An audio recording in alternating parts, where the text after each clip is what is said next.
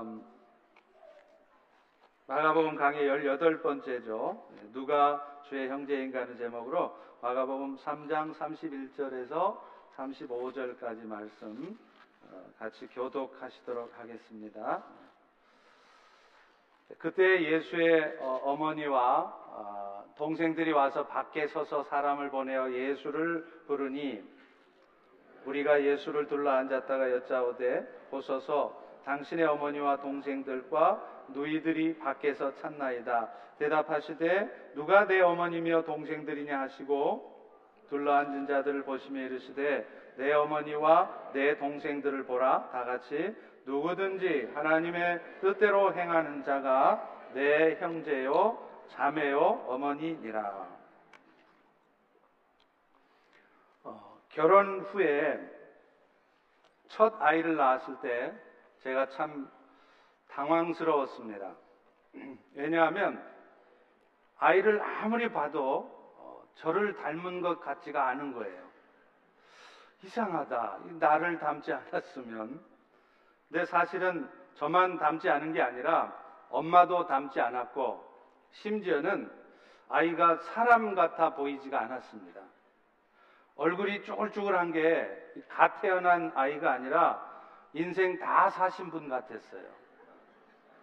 근데 재밌는 것은요, 그 아이가 며칠이 지나고 몇 달이 지나니까 얼굴도 펴지고 얼굴에 윤곽이 잡히면서 점점 사람 같아지는 것입니다. 그리고 자라면서는 점점 부모를 닮아갑니다. 처음에는 엄마를 닮았다가 나중에는 아빠를 닮았다가 그래서 지금은 어디를 가도 누가 말 안 해도 제 아들인지를 금방 알게 된다는 것입니다. 그런데 여러분, 하나님 아버지의 자녀된 우리 성도들도 그렇다는 거예요. 우리 모두는 처음 하나님의 자녀로 막 태어났을 때는요, 전혀 아버지이신 하나님을 안 닮았습니다. 그야말로 하나님의 사람 같지도 않았었습니다. 그런데 시간이 지나면서 그 아버지와 같이 살면서 그 아버지의 사랑을 받으면서 그리고 그 아버지의 신앙 교육을 받고 때로는 훈계와 책망을 받으면서 어느 순간 아버지 하나님을 닮아 있는 것을 발견하게 된다는 것입니다. 그런데 문제는 어떤 사람은 이 아버지를 닮아가는 속도가 너무 느리다는 거예요. 또 반면에 어떤 사람들은 불과 몇 년 만에 아버지를 닮게 되는 사람도 있습니다. 또 아버지를 닮는 정도도 어떤 분은 아주 아버지를 빼다 박은 것처럼 꼭 닮은 사람이 있는가 하면 닮기는 닮았는데 그저 비스무리하게 비슷한 정도로 닮은 사람도 있습니다. 어떤 차이일까요?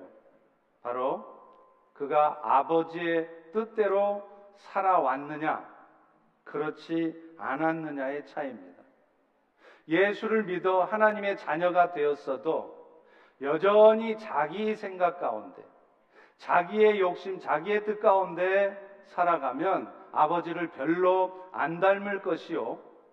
예수를 믿자마자 자기 생각 내려놓고 자기의 뜻, 자기 욕심들은 내려놓고 오직 주님의 뜻을 쫓아 살아간 사람들은 믿은 지 1, 2년만 돼도 정말로 아버지 닮은 모습이 나타나는 것입니다.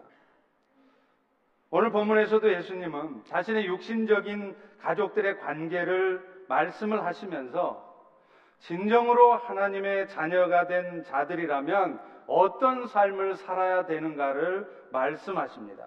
그리고 그것은 바로 아버지이신 하나님의 뜻을 쫓아 사는 것이며 그렇게 살 때 비로소 자녀들은 아버지를 닮아가게 될 것이라고 말씀하고 있습니다. 오늘 본문은 사람들이 많이 몰려있는 집에 예수님의 어머니였던 마리아와 그의 육신의 형제들이 찾아와서 그 예수님을 끌어내려고 하는 그런 이야기로 시작됩니다.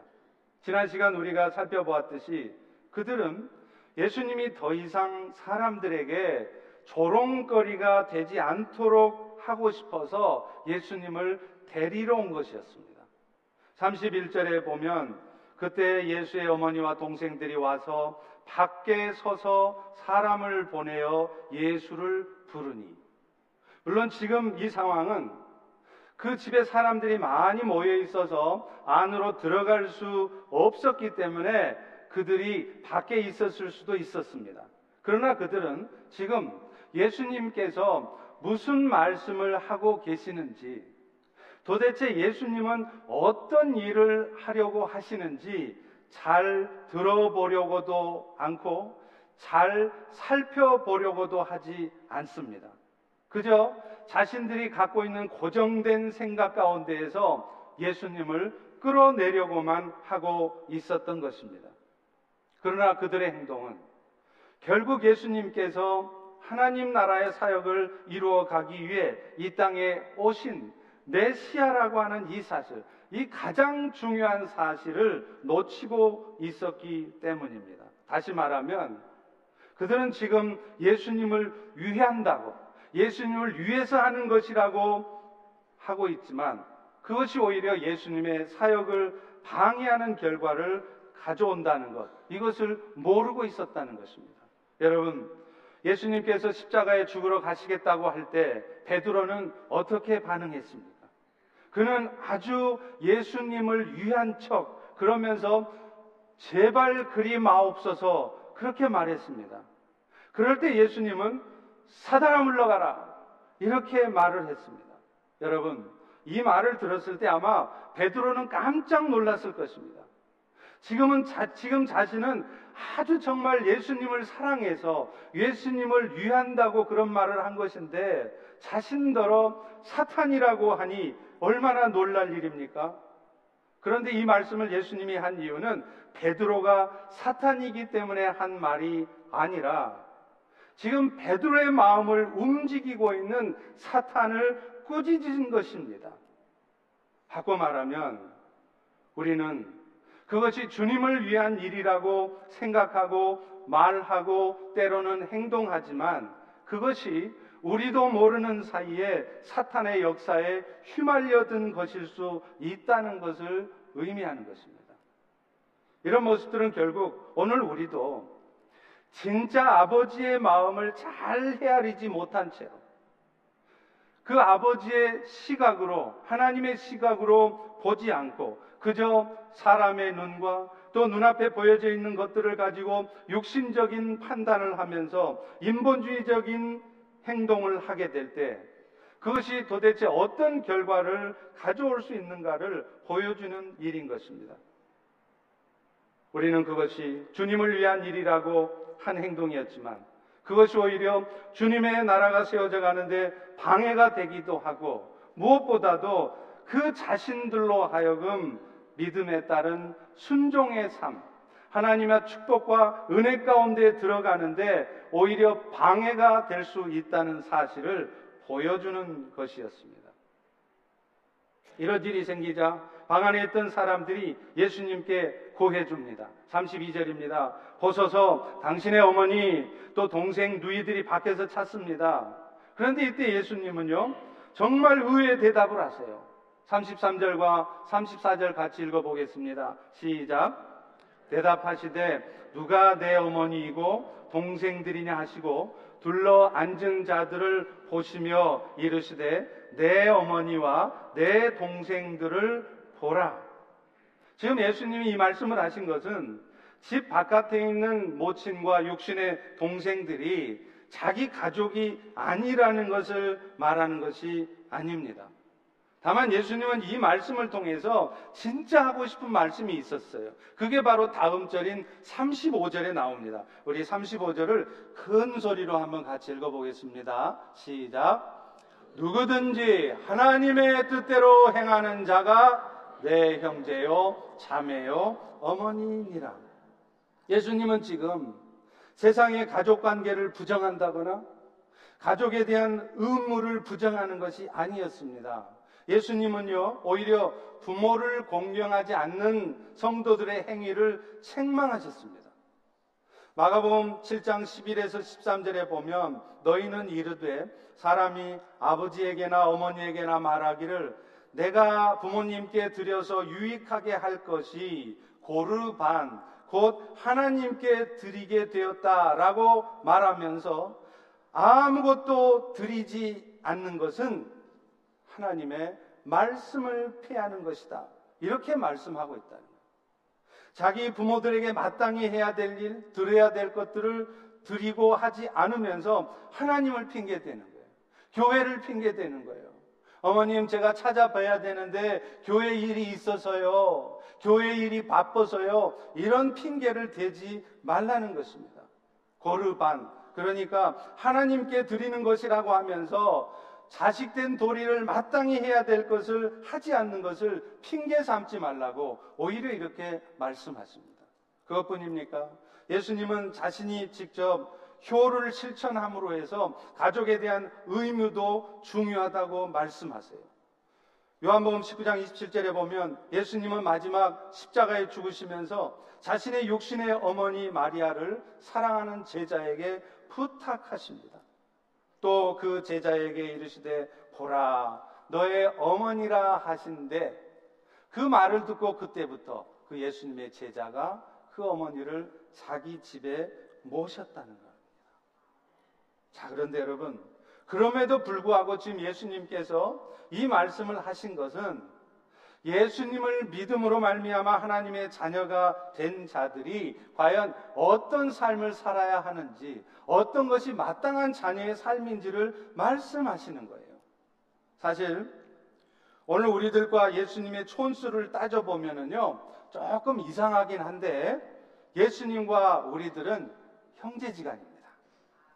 왜냐하면 하늘의 하나님을 한 아버지로 두고 있기 때문이죠. 그런데 문제는 우리가 하늘의 하나님을 한 아버지로 둔 자녀라는 사실, 다시 말하면 예수님과 우리가 형제지간이 될 수 있다는 것을 우리는 어떻게 확인할 수 있고 어떻게 우리가 보여줄 수 있냐는 거예요. 예수님은 지금 그 대답을 하시는 것입니다. 사랑하는 성도 여러분, 자식된 자는 아버지의 말을 듣는 것이 당연한 것입니다.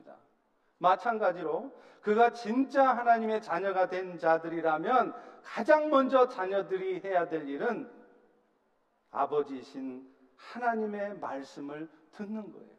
아버지의 뜻이 무엇인지 분별하고 그래서 그 뜻대로 행하는 것입니다. 자기 마음에 들지 않고 자기 생각과 다를지라도 아버지께서 말씀하신 대로 행하는 것 이것이 자녀된 자들의 마땅한 바라는 것이죠. 그리고 그렇게 할 때, 그렇게 할 때 비로소 우리는 아버지를 닮아가는 것이고 우리의 큰형님 대신 예수님을 닮아가는 것입니다. 그래서 예수님도 지금 이 본문의 말씀을 통해서 결국에는 하나님의 뜻대로 행하는 자, 그 자가 진짜 내 형제요 자매다 라고 말씀을 하시는 것입니다.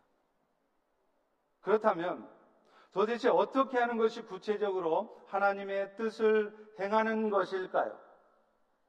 하나님의 뜻은 당연히 하나님의 말씀을 기록한 성경에 나와 있습니다. 여러분들이 하나님의 뜻을 알고 싶으시다면 가장 먼저 하셔야 될 일은 어쩌면 여러분이 기도하시는 것보다 먼저 하셔야 될 일은 말씀을 보십시오. 그 수많은 기록들이 바로 여러분들을 향한 하나님의 뜻인 것입니다. 저는 오늘 그 수많은 하나님의 뜻을 기록한 말씀 중에 하나님의 뜻을 축약했을 때 가장 중요한 두 가지만 오늘 여러분과 함께 나누려고 합니다. 하나님의 뜻 중에 가장 중요한 것은요, 가장 먼저 아버지 하나님께서 우리에게 보내신 자 예수를 믿는 것, 이것이 아버지의 뜻을 행하는 것입니다. 요한복음 3장 16절에 말씀합니다. 하나님이 세상을 이처럼 사랑하사 독생자를 주셨으니 이렇게 한 이유는 그를 믿는 자마다 멸망에 빠지지 않고 영생을 얻게 하려 하심이라. 이 세상을 향한 하나님 아버지의 뜻, 그리고 여러분뿐만 아니라 지금 교회 밖에 있는 세상의 수많은 사람들을 향한 아버지의 뜻은 뭐냐면 예수 그리스도를 믿음으로 잃어버렸던 영원한 생명을 찾는 것입니다. 하나님은 그것을 위해서 아들 예수를 이 땅에 사람의 모습으로 보내셨습니다. 그것뿐입니까? 십자가에 죽기까지 그를 낮추셨고 그래서 그 예수의 이름을 믿으면 그 믿음으로 말미암아 주의 문제가 해결되고 잃어버린 생명을 찾게 하신 것이었습니다. 그러므로 하나님을 아버지로 둘 자녀들이 해야 될 삶의 출발은 무엇이냐면 바로 그 아들 예수를 믿는 것입니다. 그분께서 우리를 위해서 십자가에 죽어 주심으로 우리의 모든 죄의 대가가 치려졌음을 믿는 것입니다. 그리고 그 결과 그분을 믿는 우리 모두에게 죄 용서의 축복이 임함을 믿는 것입니다. 사실 우리가 예수님과 같은 아버지를 두게 되는 그런 하나님의 자녀가 되는 일은 예수를 믿는 믿음으로만 되는 거예요. 왜냐하면, 왜냐하면 아무리 착하게 살아도 아무리 우리가 세상을 위해서 많은 일을 했다 할지라도 그런 삶을 통해서는 절대로 우리는 하나님 앞에 온전한 자라고 인정받을 수 없기 때문입니다. 율법에도 수많은 율법의 규정이 있는데 그 규정 중에 단 하나만 범해도 그 율법 전부를 범한 것이라고 말씀하고 있는데 그 말씀에 의하면 우리 중에 어느 누구가 우리의 선한 삶을 살아서 우리가 열심히 율법을 다 지켜서 하나님 앞에 온전한 자라고 인정을 받을 수 있겠습니까? 그래서 그런 일을 할 수 없는 우리들에게 하나님은 아들 예수 그리스도를 보내주시고 그 아들 예수가 우리가 지어야 될 모든 죄의 짐을 다 지게 해주셨습니다. 그래서 그 예수를 믿는 자만이 하나님의 자녀가 되는 은혜를 얻게 하신 것이었습니다. 그러므로, 그러므로 오늘 우리가 하나님의 뜻을 이루고자 한다면 그 출발은 우리가 예수를 믿는 믿음으로 살아가는 것입니다. 그런데요, 우리가 아들 예수를 믿는 믿음으로 산다는 것은 또 하나의 중요한 의미가 있습니다. 그분이 구원자로 이 땅에 오셨음만을 믿는 것이 아니라 오늘 또 그분이 모든 사탄의 권세를 이기시고 승리하신 분이라는 사실.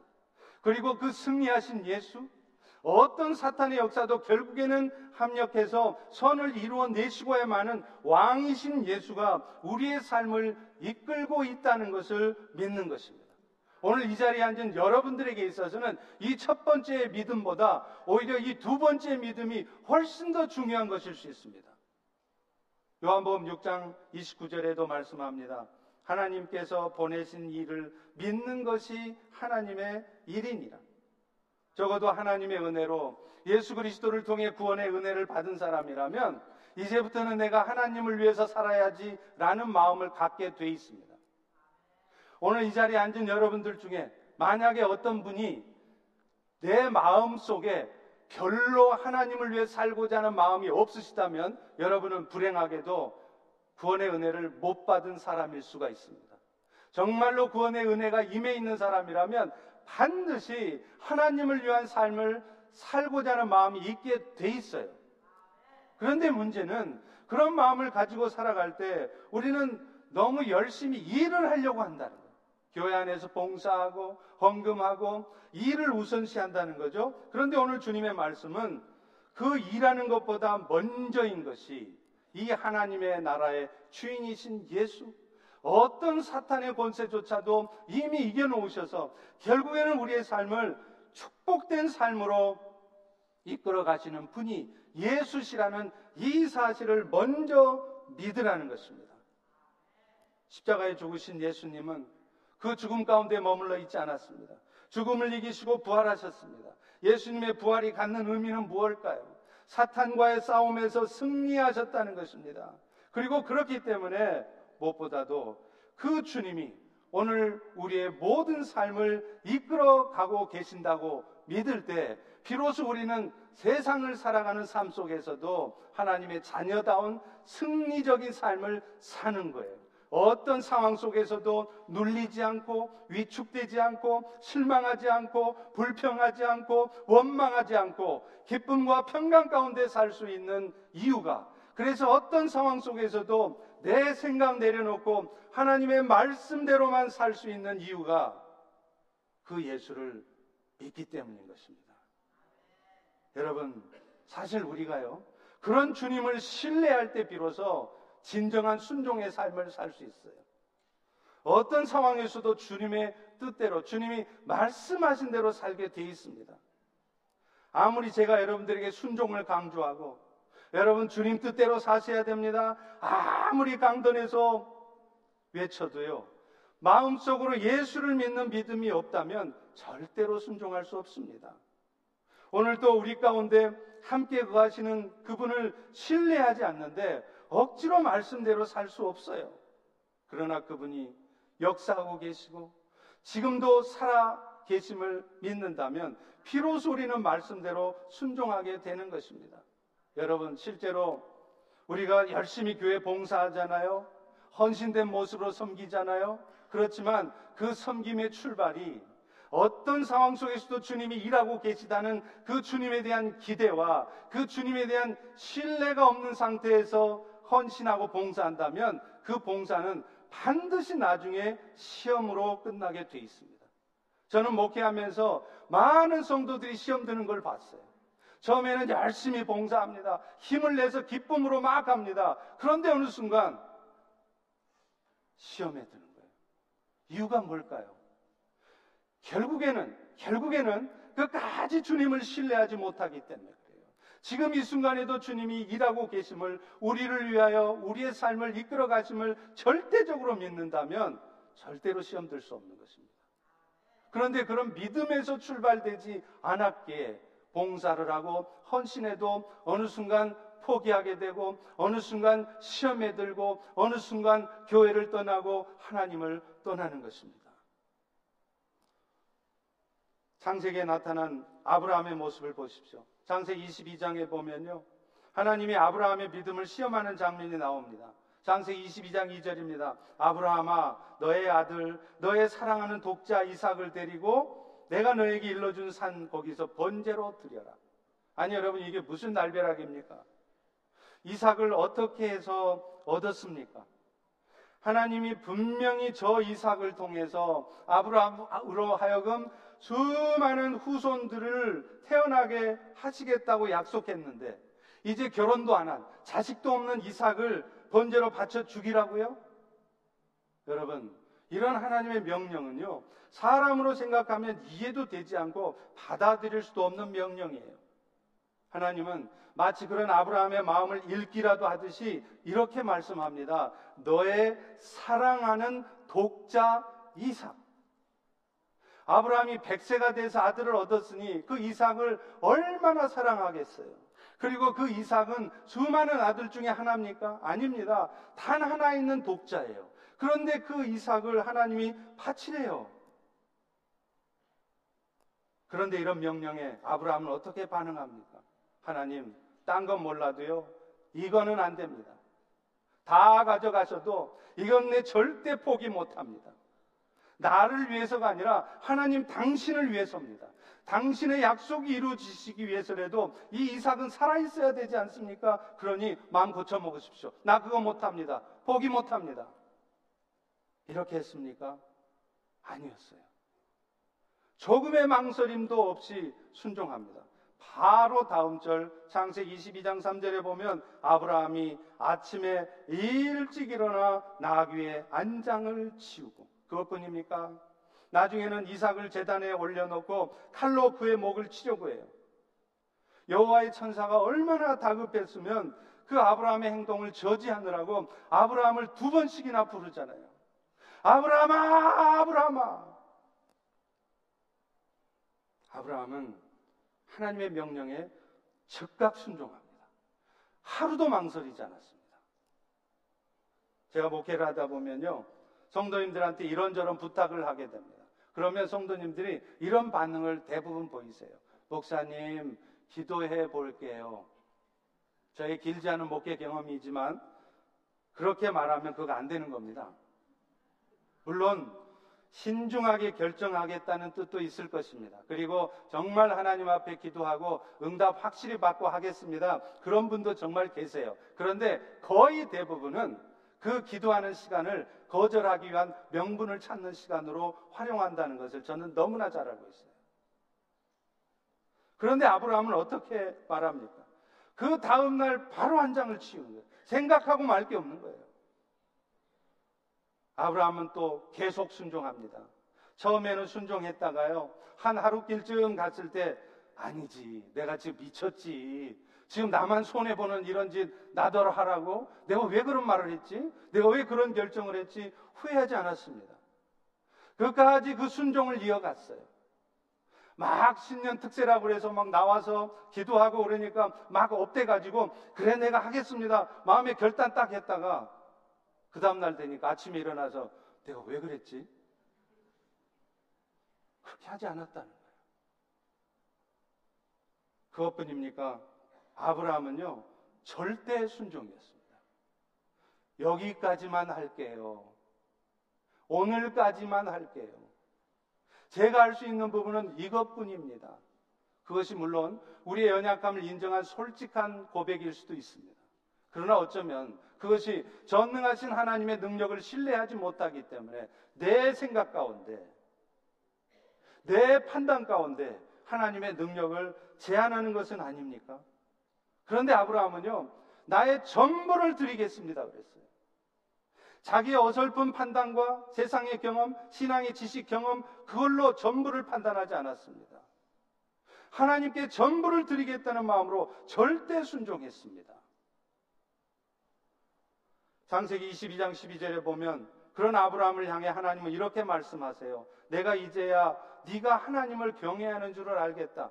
아브라함이 하나님으로부터 이런 컨펌을 받은 이유가 뭘까요? 그는 결국 여호와 하나님을 신뢰했기 때문입니다. 철저히 신뢰했기 때문입니다. 물론 그가 그런 믿음을 갖게 된 데는 이유가 있을 것입니다. 나이가 100세가 돼서 도저히 사람의 생각으로는 이루어질 수 없는 일이 하나님의 능력의 역사하심으로 이루어지는 것을 보았습니다. 그렇기 때문에 그것을 본 아브라함은 자신의 생각에는 아무리 안 될 것 같고 자신의 생각에는 아무리 문제가 있어 보여도 하나님이 하신다면 또 지금 이 순간 주님이 일하고 계신다면 제가 할 수 있는 일은 아멘뿐입니다. 라고 고백하고 말하고 행동했다는 것입니다. 사실 오늘 우리에게도 그런 믿음이 필요합니다.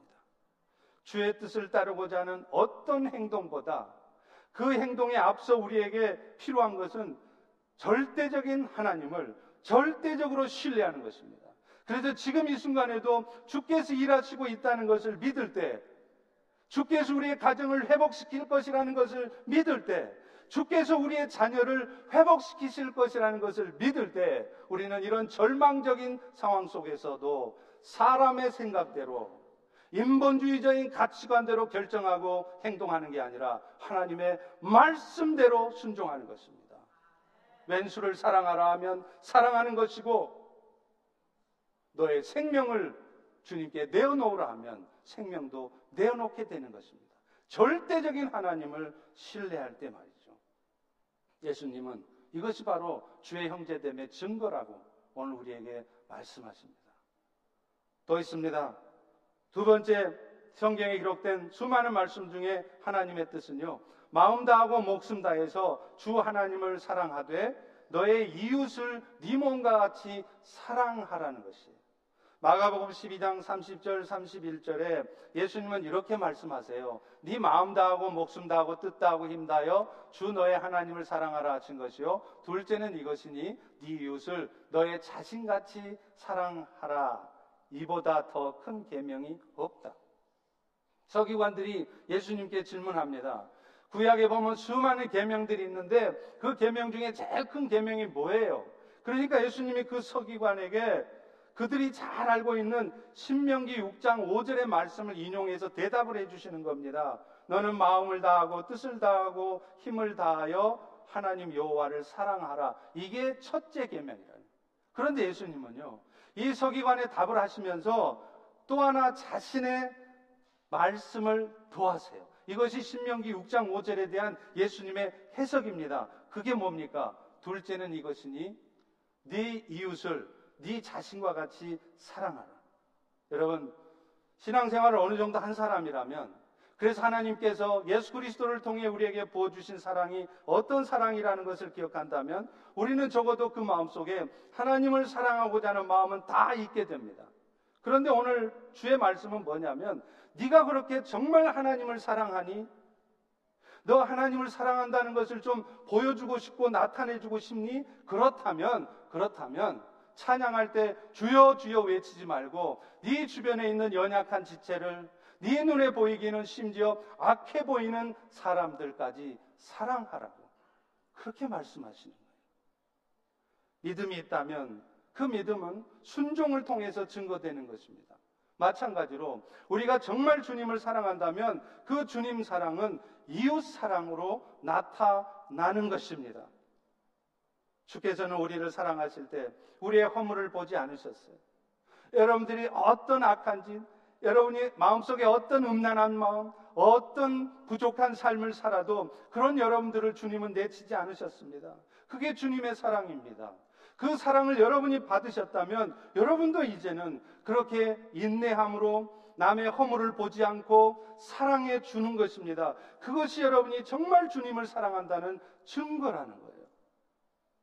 요한 사도는 요한일서 4장 19절부터 21절에 이렇게 말씀합니다. 우리가 사랑함은 그가 먼저 우리를 사랑하셨습니다. 누구든지 하나님을 사랑하노라 하고 그 형제를 미워하면 이것은 거짓말하는 것이니 보이는 바 형제를 사랑하지 않는 자가 보지 못하는 하나님을 어떻게 사랑할 수 있느냐? 우리가 이 계명을 주께 받았으니 하나님을 사랑하는 자라면 또한 그 형제를 사랑할지라. 이렇게 말씀하고 있다는 것입니다. 우리가 사랑을 해야 하는 이유는 하나님을 사랑해야 되는 이유는 그분이 우리를 먼저 사랑해 주셨기 때문이죠. 우리가 아직 죄인이었을 때 하나님과 단절되어서 맨날 하나님 앞에 왼수짓거리 하고 있을 때 그럴 때 주님은 우리를 사랑해 주셨어요. 그러니 그러니 주님은 그 사랑 주신 것이 정말 고맙니 감사하니 그러면 이제 네가 네 이웃을 사랑해 줘라. 그것이 나를 사랑하는 것이란다. 이렇게 말씀하시는 거예요. 여러분 누가복음 15장에 탕자의 비유가 나오지 않습니까? 둘째 아들이 아버지 재산 다 말아먹고 돌아올 때 첫째 아들은 막 분노했어요. 막 화를 냅니다. 아버지, 나는 아버지 말씀대로 순종하고 잘 살았는데 저 호랑망탕, 저 나쁜 놈 둘째 아들은 돌아왔다고 이렇게 잔치를 벌여주고 나한테 해준 게 무엇입니까? 여러분, 이 둘째 아들만 탕자가 아니라 첫째 아들 역시도 탕자였어요. 왜 탕자냐면 그 첫째 아들은 아버지의 마음을 몰랐던 것입니다. 아버지의 마음이 어떤가를 이해한다면 우리는 절대 형제를 미워할 수 없습니다. 여러분 생각해 보세요. 여러분 아버지인데 자식 둘 다 참 아버지를 사랑해요.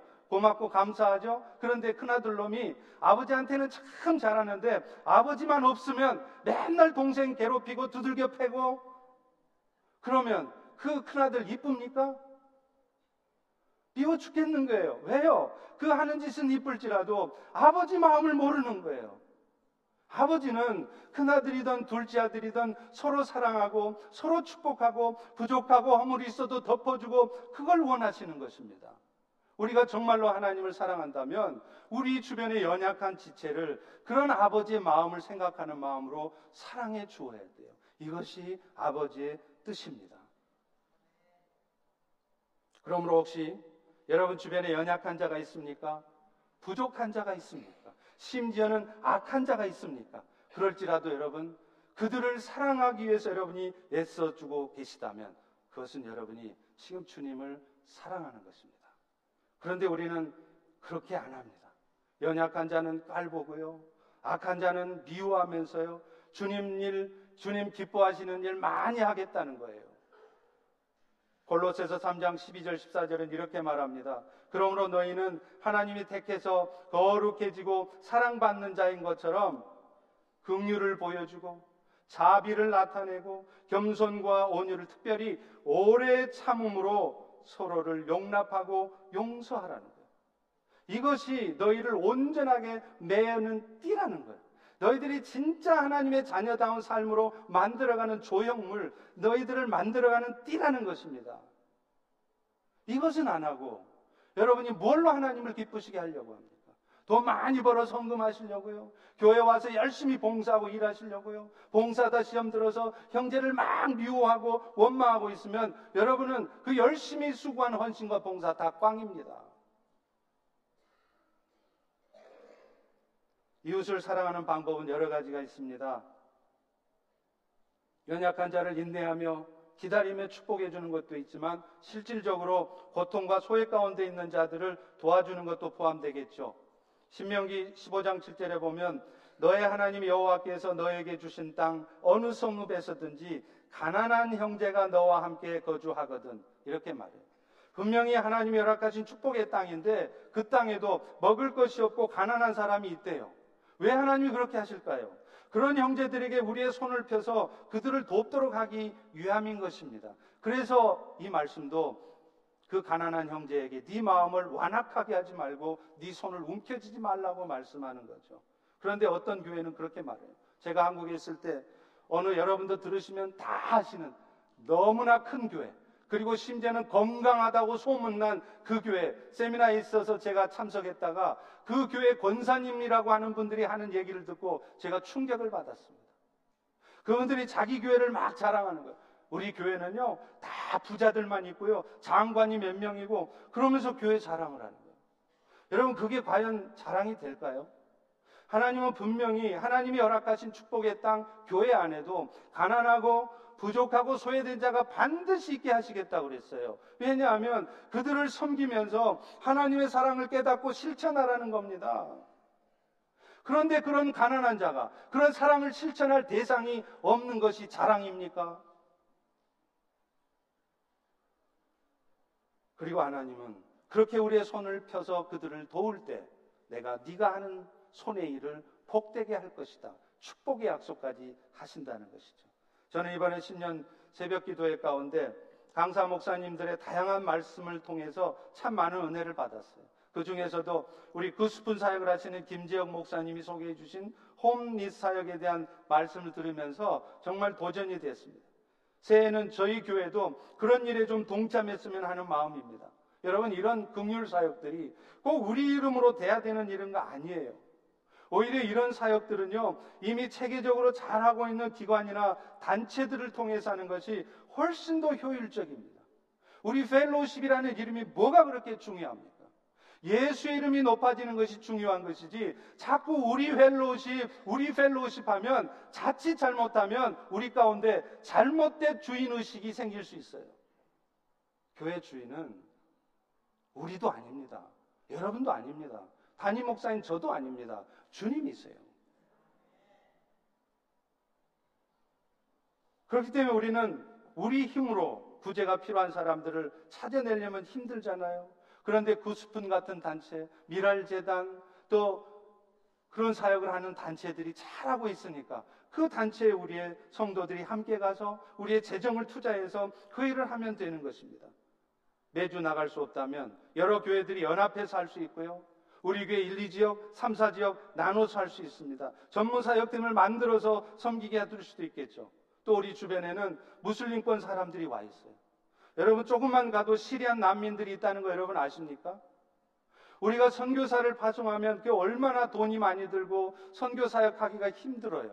그런데 하나님은 우리가 가서 선교해야 될 그 사람들 우리 주변에 보내주셨단 말이죠. 그러면 우리는 결국 가만히 있어서는 안 됩니다. 물론 이런 일들을 하루아침에 또 모든 도움 필요한 사람들 우리가 다 도와야 되는 것도 아니죠. 우리 역량에 맞게 하나씩 하나씩 이루어가야 될 일입니다. 그러나 적어도 우리는 이런 일을 하는 것이 우리 펠로시 교회가 나아가야 될 방향이고 그것이 바로 우리가 주의 형제된 것을 세상에 증거하는 것이라는 것을 알고 있어야 된다는 거예요. 그래서 때로는 재정이 부족해도 때로는 여건이 부족해도 그것이 정말 주님이 원하는 것이라면 우리는 믿음으로 결단하고 나갈 수 있어야 되는 것입니다. 그럴 때 하나님이 우리의 생각을 초월해서 역사하심을 나타내는 것이죠. 이제 2018년 새해에는 이런 진짜 주의 형제된 자들이 많이 세워지는 한 해 되기를 축원합니다. 기도하겠습니다. 사랑의 아버지 하나님, 오늘 우리에게 말씀을 통하여 어떻게 사는 것이 참으로 하나님의 자녀다운 삶인지를 알게 하시니 감사합니다. 우리 모두는 다 정도의 차이, 크고 작은 차이이지 다 부족하고 연약한 자들입니다.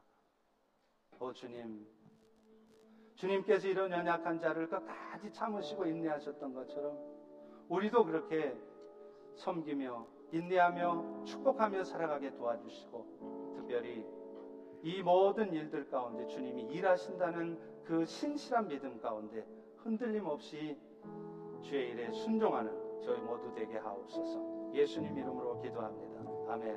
우리 다 일어나셔서요. 예.